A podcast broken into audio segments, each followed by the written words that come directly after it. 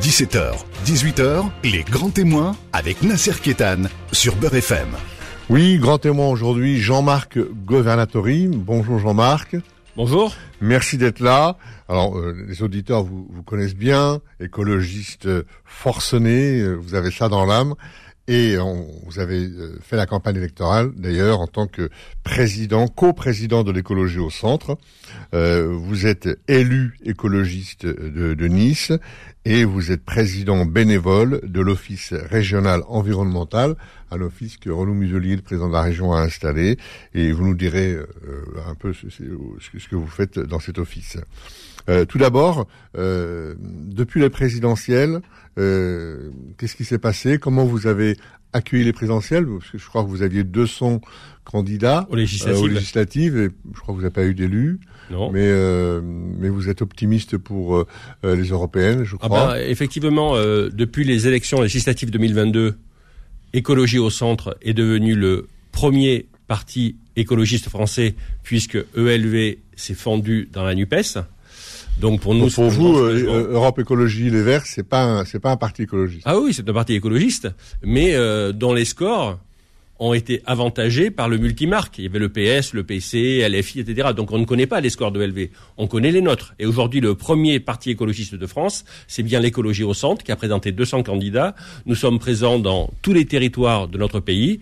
Et aujourd'hui, effectivement, nous préparons les élections européennes. Alors quand vous dites, on est le premier, vous êtes le premier en termes de militants, en termes d'élus, ou en termes de, de, de, de programme, euh, vous êtes premier comment?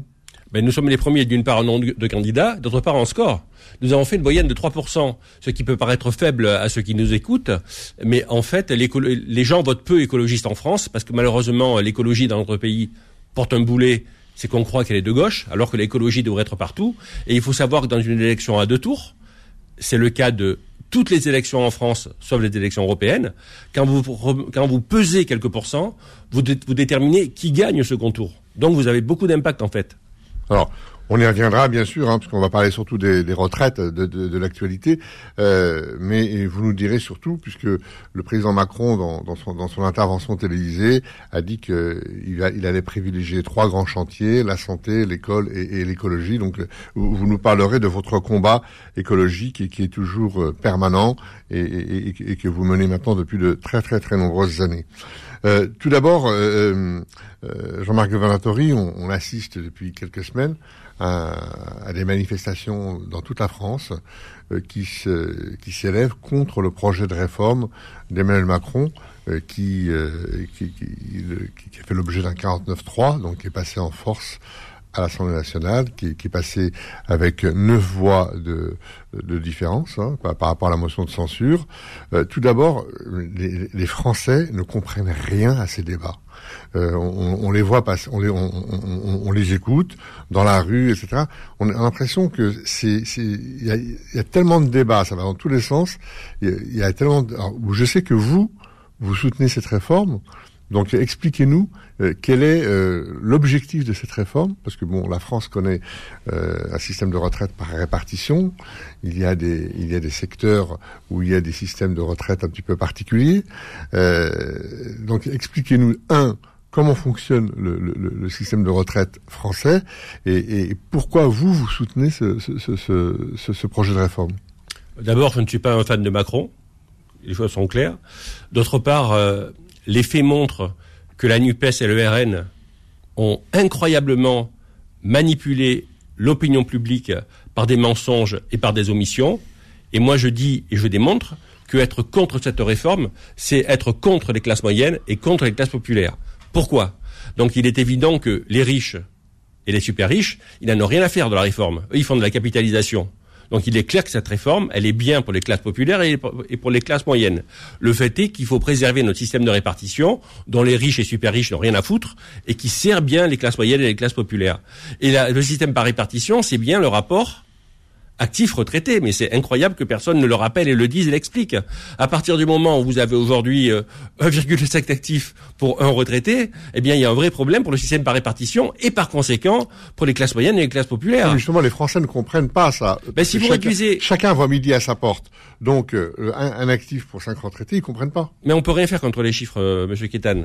Donc quand vous réduisez l'âge de la retraite, Donc euh, vous, réduisez, vous le nombre d'actifs et vous augmentez le nombre de retraités. Donc vous, tuez le système par répartition. Et c'est incroyable de vouloir tuer le système par, par répartition quand on fait croire qu'on est de gauche, comme le fait euh, par exemple les députés de la NUPES. D'autre part, je veux rappeler que le, le premier acte social, c'est l'emploi. Et il se trouve que les employeuses, ce sont les entreprises. Et les entreprises connaissent un moment unique dans l'histoire, dans leur histoire.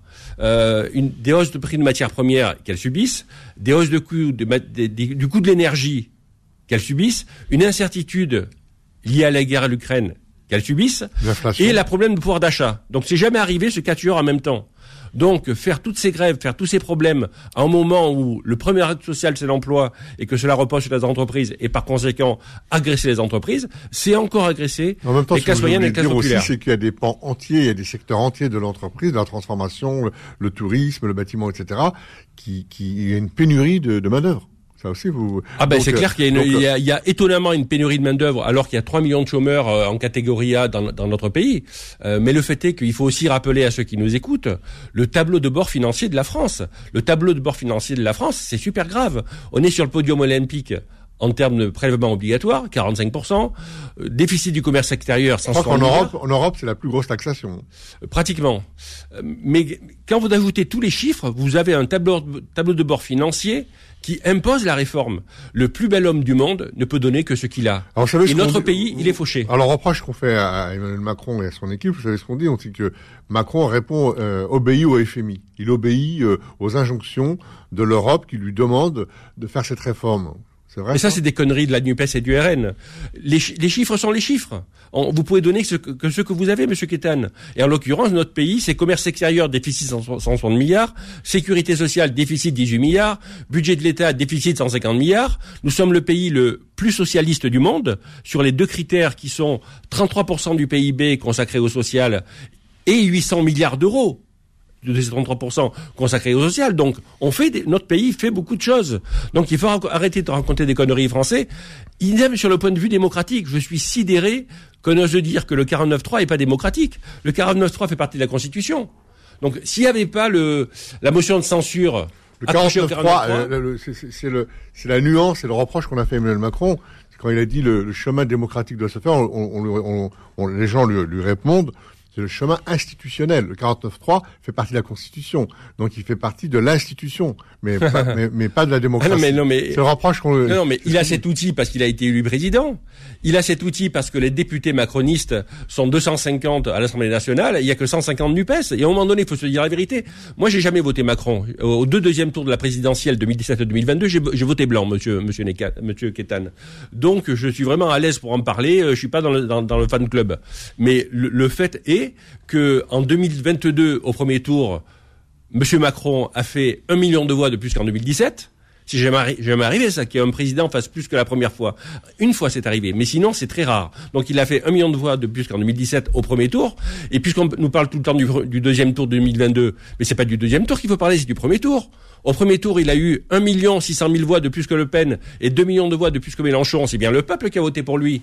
Et c'était bien marqué, 65 ans dans, le, dans, dans son, programme, il y avait déjà la retraite à 65 mais évidemment, et 305 députés 305 députés ont été élus avec 65 ans dans le programme. Donc il faut arrêter de raconter des conneries et il faut raconter de dire que c'est un déni de démocratie. Ça peut ne pas convenir, mais c'est les Français qui l'ont voulu. D'ailleurs, il, a eu euh, le 49.3, la motion de censure plutôt, qui, s'est élevée contre le projet gouvernemental, a, a gagné de neuf voix d'écart, puisque un tiers du groupe républicain a voté la motion de censure. Comment vous expliquez ça? Ah ben, ce sont des girouettes, comme ils ont cru que l'opinion publique. Parce qu'effectivement, vous savez, je donne souvent l'exemple dans mes conférences, en France, chaque jour, il y a 5, 750 TGV qui roulent en moyenne. 750 TGV. S'il y a un de ces TGV qui a 15 heures de retard, évidemment, euh, toutes les radios, toutes les télés, je comprends, hein, ils vont parler du TGV qui a eu 15 heures de retard. Ils vont pas dire qu'il y en a 749 qui, qui ont été à l'heure. Donc, il y a évidemment des manifestations en France, mais je rappelle que dans notre pays, il y a 54 millions d'adultes. Donc, faut pas croire que tous les Français sont contre la réforme. C'est n'importe quoi. D'autant que la Macronie l'a très mal expliqué. Hein. La Macronie a, fait de l'alchimie à l'envers. Ils ont transformé de l'or en plomb là par, les mauvaises explications. Et en, l'occurrence, je rappelle que être contre le 49.3, c'est être contre la CSG. Pourquoi? Parce que la CSG est arrivée par le 49.3 euh, il y a, il y a 30 ans. Et, euh, et en plus avec un écart encore plus faible. Donc il faut raconter de dire n'importe quoi aux Français. On se retrouve dans un instant pour détailler ce projet de réforme. Les grands témoins revient dans un instant. 17h, 18h, les grands témoins avec Nasser Kétan sur Beurre FM. Avec Jean-Marc Governatori, coprésident de l'écologie au centre, et euh, on parle du projet de retraite. Alors, euh, le, système euh, de sécurité sociale, le système de protection sociale français est un exemple, je dirais presque unique au monde. Euh, bien avant les anglo-saxons et bien avant les, les Allemands. Ce, ce, ce, système de, de répartition, c'est une conquête sociale. Est-ce que vous pouvez nous, nous rappeler qu'est-ce qui change dans le système de répartition Qui est concerné par ce projet de retraite et qui n'est pas concerné? Je dis que c'est plus un projet, maintenant c'est une loi retraite qui a été validée par notre Parlement. Il faut attendre qu'elle soit validée par le Conseil constitutionnel. Eh, exactement, mais en tout cas le Parlement l'a validée. Maintenant, effectivement, euh, le Conseil constitutionnel fera son travail et il peut effectivement la retoquer, vous avez raison. Mais euh, le fait est que dans notre pays en 2023, il y aura 19 millions de retraités et que grâce à cette loi retraite, ces 19 millions de retraités, malgré les soucis financiers de notre pays, verront leur retraite au moins maintenue, sinon améliorée. D'autre part, il va y avoir une surcote de 5% pour les femmes. Alors quand je dis que les femmes, quand j'entends dire que les femmes sont les grandes perdantes, c'est n'importe quoi. C'est simplement effectivement que sur 43 années de cotisation, certaines vont devoir travailler deux mois ou quatre mois de plus sur 43 années. Mais c'est vraiment une mauvaise foi hallucinante. Les, les, cotisations ne sont pas touchées. On ne touche pas aux cotisations des entreprises, des employeuses. On ne touche pas aux cotisations des salariés.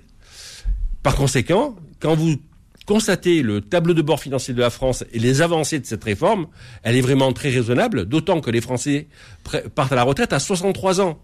Donc en fait, c'est pas deux ans de plus qu'on demande, puisque la moyenne c'est 63 ans, et Macron euh, a fait 64 ans en 2030. Dans 7 ans. Et la, retraite moyenne, elle est de combien 1400 euros. C'est pour ça qu'on va vous dire qu'il y a très peu de gens qui sont concernés par les 1200 euros bruts euh, maintenus. Mais évidemment, euh, quand vous prenez par exemple, et c'est très intéressant... On parle de quelques dizaines de milliers de personnes. Hein. Mais bien sûr, mais parce que tout le monde gagne plus. Donc c'est pour ça que ça touche très, peu de monde. En tout cas, pas, les, agriculteurs. Hein. Eux, ils sont à, moins de 1000 euros. Mais c'est pour, pour ça que la, la, la, la, loi retraite les, les, servira. Les agents de la, de la RATP partent avec 2800 euros de moyenne. Les cheminots de la SNCF partent avec 2600 euros. Les contrôleurs aériens partent avec 5000 euros. Les agents de EDF, NJ, RTE et Nedis partent avec 2800 euros. Donc effectivement, euh, les 1200 euros, ils s'en tapent. Donc je trouve que ces privilégiés-là, ils devraient écouter les faits et ce qui est juste et pas faire de l'idéologie. Le anti-Macron, ça ne veut pas dire que tout ce qu'il fait est mal. Alors, euh, euh, ce qu'on appelle système de répartition, ça veut dire quoi ah C'est le système de répartition. Il, les gens ne comprennent il faut, pas. Il faut le préserver comme la prunelle de ses yeux. Hein. Ça veut dire quoi? Répartition de quoi? Ben C'est la répartition de, de, de, de, ce dont cotisent les actifs. Donc, il y a 60 ans, il y avait quatre actifs pour un retraité. Donc c'était super. Donc c'est la cotisation des actifs qui est répartie. qui paye, qui paye les retraités actuels. Ce sont les actifs actuels qui payent, qui payent les retraités actuels. Donc avant c'était facile 4 pour 1, maintenant c'est 1,7 pour 1. C'est pour ça que le fait est qu'on va avoir un déficit de 150 milliards sur 10 ans, donc encore un déficit rajouté à tous les déficits dont j'ai parlé, mais en plus un déficit qui est faux. Parce qu'il est bien pire que ça, le déficit. Parce que le gouvernement, dans ce calcul de déficit, il a supposé un taux de chômage à 4,5%. Mais ça aussi, personne ne le dit, c'est incroyable. Et c'est pas demain, je pense, qu'on va arriver à un taux de chômage à 4,5%. Donc le déficit, en fait, il est minoré.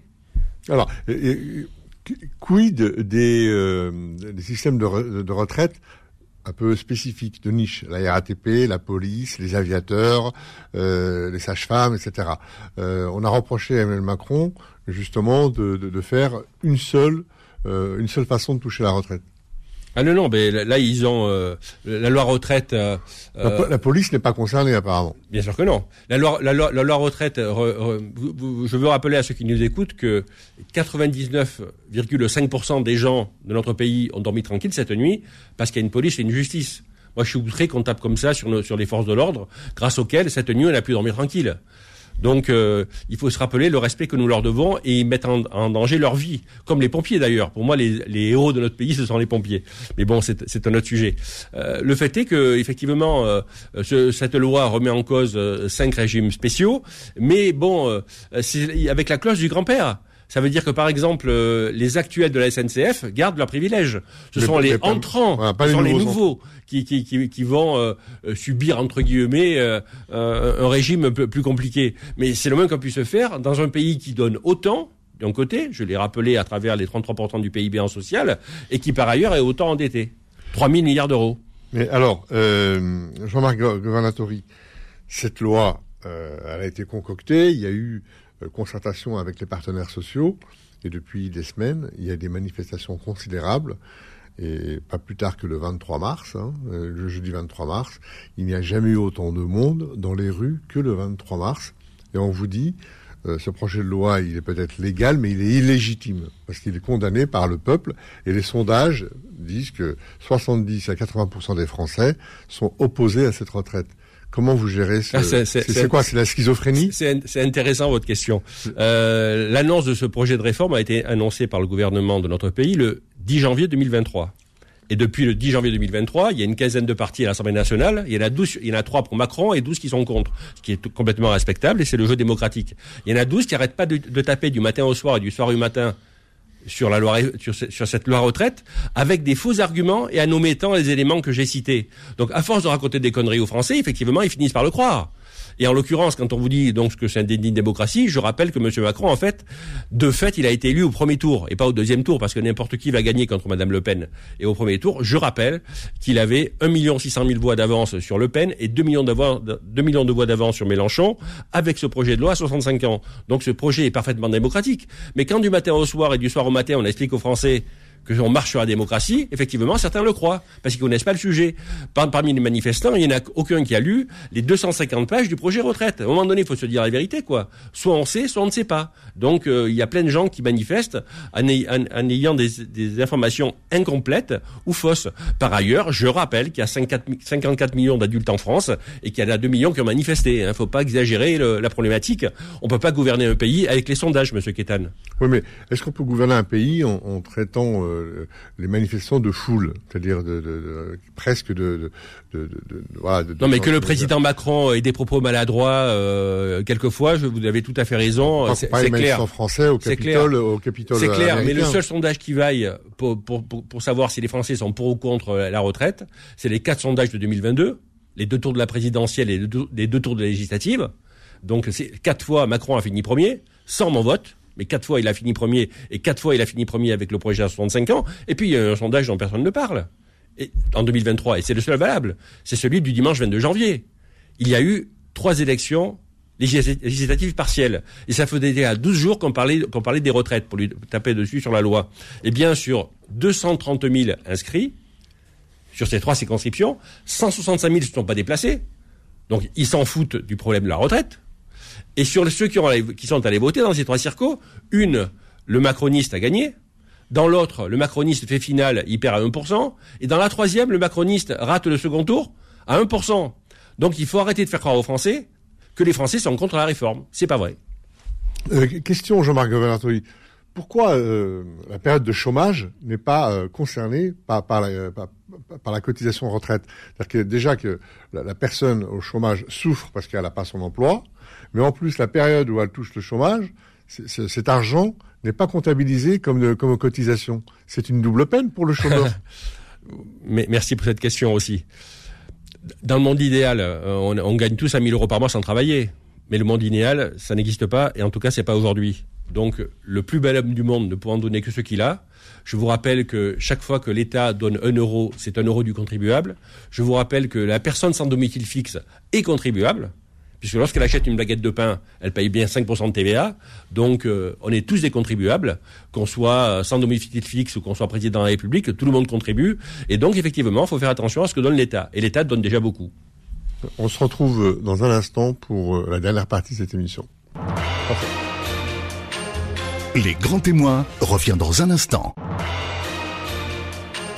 17h, 18h, les grands témoins avec Nasser Kétan sur Beurre FM.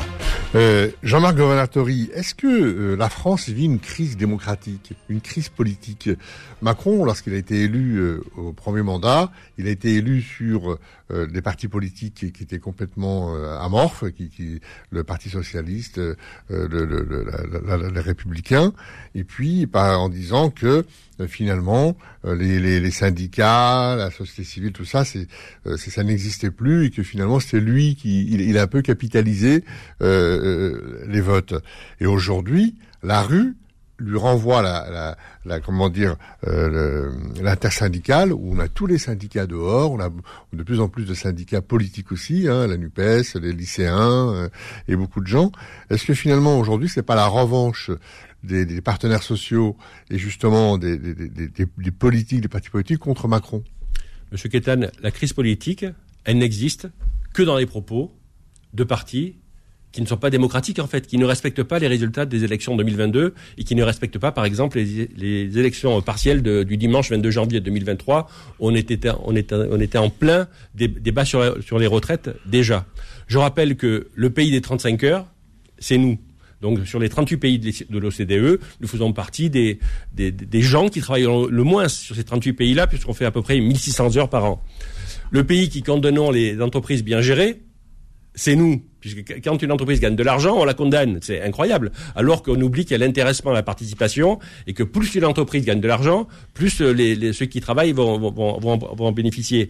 Le, le, pays le plus socialiste du monde, c'est nous. Je l'ai démontré par les chiffres. Maintenant, on deviendrait le pays où on exige que celui qui gagne ne respecte pas la promesse électorale, mais on marche complètement sur la tête. Alors que l'Assemblée, dans sa composition, elle est formidable. C'est la première fois qu'on a une Assemblée où pratiquement toutes les versions politiques sont, en place, sauf malheureusement les écologies centristes que je représente aujourd'hui. Mais sinon, on n'a jamais eu une assemblée qui ressemblait à une assemblée à la proportionnelle. Donc c'est très bien. Mais simplement, il faut que les macronistes cessent de faire de la chimie à l'envers et qui, qui, défendent tellement mal cette loi retraite, qui est tellement indispensable à notre pays et tellement indispensable aux classes moyennes et aux classes populaires. Alors justement, vous avez parlé à l'instant des écologistes de votre parti qui n'est pas représenté. Et, on, on, vient de célébrer euh, l'année internationale de l'eau. Hein, L'ONU euh, a attendu quand même 47 ans presque un demi-siècle pour pour faire encore une réunion internationale sur l'eau.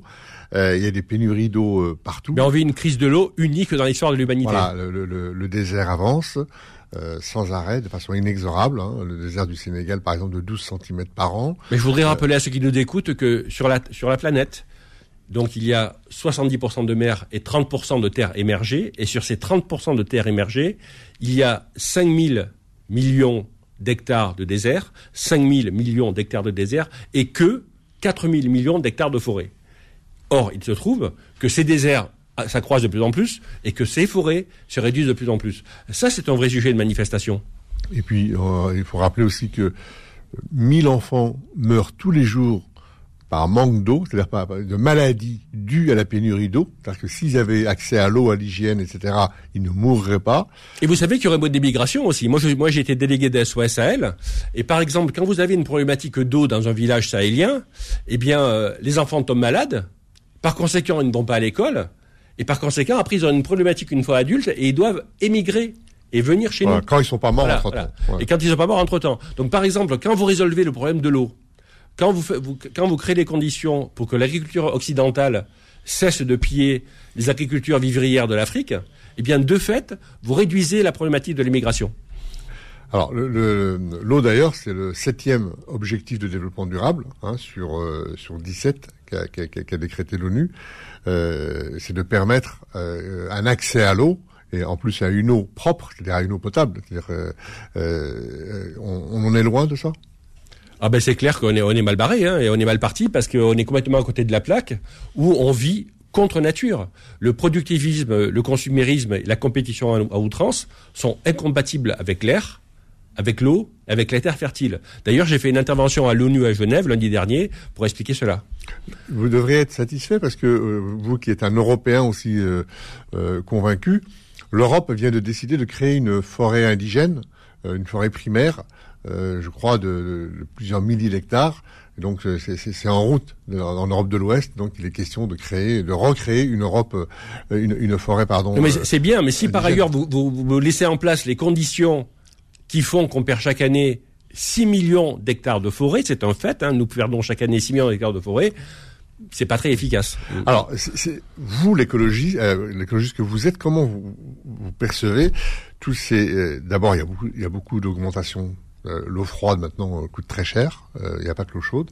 On, on, on, interdit aux gens d'arroser. Dans, le Var, par exemple, dans le sud, une région que vous connaissez bien, on empêche des gens d'acheter des maisons ou de venir acheter. Donc euh, pendant 5-10 ans, on leur dit vous vous venez pas. Interdiction euh, d'arroser. Euh, il y a une sobriété qui s'installe. Il y a des contraintes au niveau de l'utilisation de, de, de, de, toutes de, tous les comment dire les réserves d'eau. comment comment vous, prenez ça? On, l'a vu en Californie par exemple, les gens n'ont plus d'eau et ils mangent dans des assiettes en carton. Mais c'est parce qu'on parce qu'ils sont trop peu évoqués les deux mesures majeures et capitales et efficaces pour la préservation de l'eau. Manger moins de viande. Moi, je veux qu'il y ait une option végétarienne quotidienne, je dis bien option végétarienne quotidienne, dans toute la restauration publique. et un label pour les restaurants qui le font. Et là, vous économisez beaucoup d'eau, parce que pour faire un kilo de viande, il faut 7 kilos de céréales, et par conséquent, 10 000 litres d'eau douce. Et en plus, euh, ce, que, ce, que, ce que vous pouvez dire, c'est que c'est l'histoire du méthane ah bien sûr, l'émission de méthane par, par les ovins et bovins, bien sûr, bien sûr. ça, c'est le gaz à effet de serre. Mais nous parlions de l'eau, c'est pourquoi j'ai beaucoup mais effectivement, les deux choses sont réunies. Quand vous prenez une bonne décision environnementale, ça a de l'impact sur tout. Ça a de l'impact sur la santé, ça a de l'impact sur les finances publiques, ça a un impact sur l'emploi, un, impact sur l'eau, sur l'air. C'est extraordinaire, une bonne mesure environnementale. Et la seconde grosse mesure dont on parle, dont on parle, mais qui n'est pas du tout pratiquée en fait, c'est l'économie circulaire. L'économie circulaire doit devenir l'économie reine en France parce que ça économise beaucoup d'eau. Pourquoi? Parce que chaque produit exige des milliers de, litres d'eau pour être fait. Une chemise, un jean, une bouteille, tout ça exige des milliers de litres d'eau. Et si enfin l'économie circulaire devient l'économie reine en France, vous réparez tout et vous recyclez tout, eh bien vous économisez l'eau. Par ces deux mesures, développer, euh, de manger moins de viande, ou mieux le végétarisme, et développer l'économie circulaire, eh bien, vous résolvez le problème de l'eau. Alors, qu'est-ce que vous comptez faire pour faire passer ce discours, de, en tant que président de l'écologie au centre, auprès des Français qui maintenant touchent du doigt ça, parce qu'on touche à leur piscine, on touche à l'eau qu'ils vont acheter dans, euh, dans, dans, dans, dans, le supermarché d'à côté, on touche aux légumes, il y a une, une, augmentation de, de, la facture d'eau, une augmentation de... Euh, comment vous pensez, euh, comment vous allez faire passer ce message auprès de vos électeurs? Elle évolue, elle apprend, soit par la souffrance, soit par la conscience de constater, bon, j'ai écrit beaucoup de livres, vous le savez, que malheureusement, trop souvent, on n'a appris que par la souffrance. Moi, j'aimerais qu'on apprenne aussi un peu par la conscience. C'est pourquoi les, les, partis politiques devraient faire aussi de la pédagogie au lieu de raconter des choses qui sont injustes ou des choses qui sont incomplètes. Donc, faire de la pédagogie, c'est par exemple ce que j'ai exprimé. Et grâce aux élections européennes que l'écologie au centre fera dans 14 mois, fort d'une tête de liste de l'autorité nationale, nous ferons passer ce type de messages qui ne sont pas conventionnels, qui sont différents des partis conventionnels, mais qui amènent des solutions. Jean-Marc Governatori, merci d'être venu dans ce grand témoin spécial euh, retraite. En tout cas, on a beaucoup parlé des retraites, on a parlé un peu aussi d'écologie. Euh, je rappelle que vous serez régulièrement sur le réseau de Beurre FM, sur la chaîne Méditerranée, sur l'ensemble des médias. On vous retrouvera régulièrement. Et, euh, et, euh, comment dire, euh, dans la perspective des élections européennes aussi, on, donc on, on, on, vous accompagnera. Et en tout cas, merci de nous apporter tous ces éclaircissements, ces explications. J'espère que la pédagogie aura été efficace euh, envers nos, nos auditrices et nos auditeurs. Merci, puis à très bientôt. Merci, Monsieur Kétan, et merci à Radio Beurre FM. Merci, à bientôt. Retrouvez les grands témoins tous les dimanches de 17h à 18h et en podcast sur beurrefm.net et l'appli Beurre FM.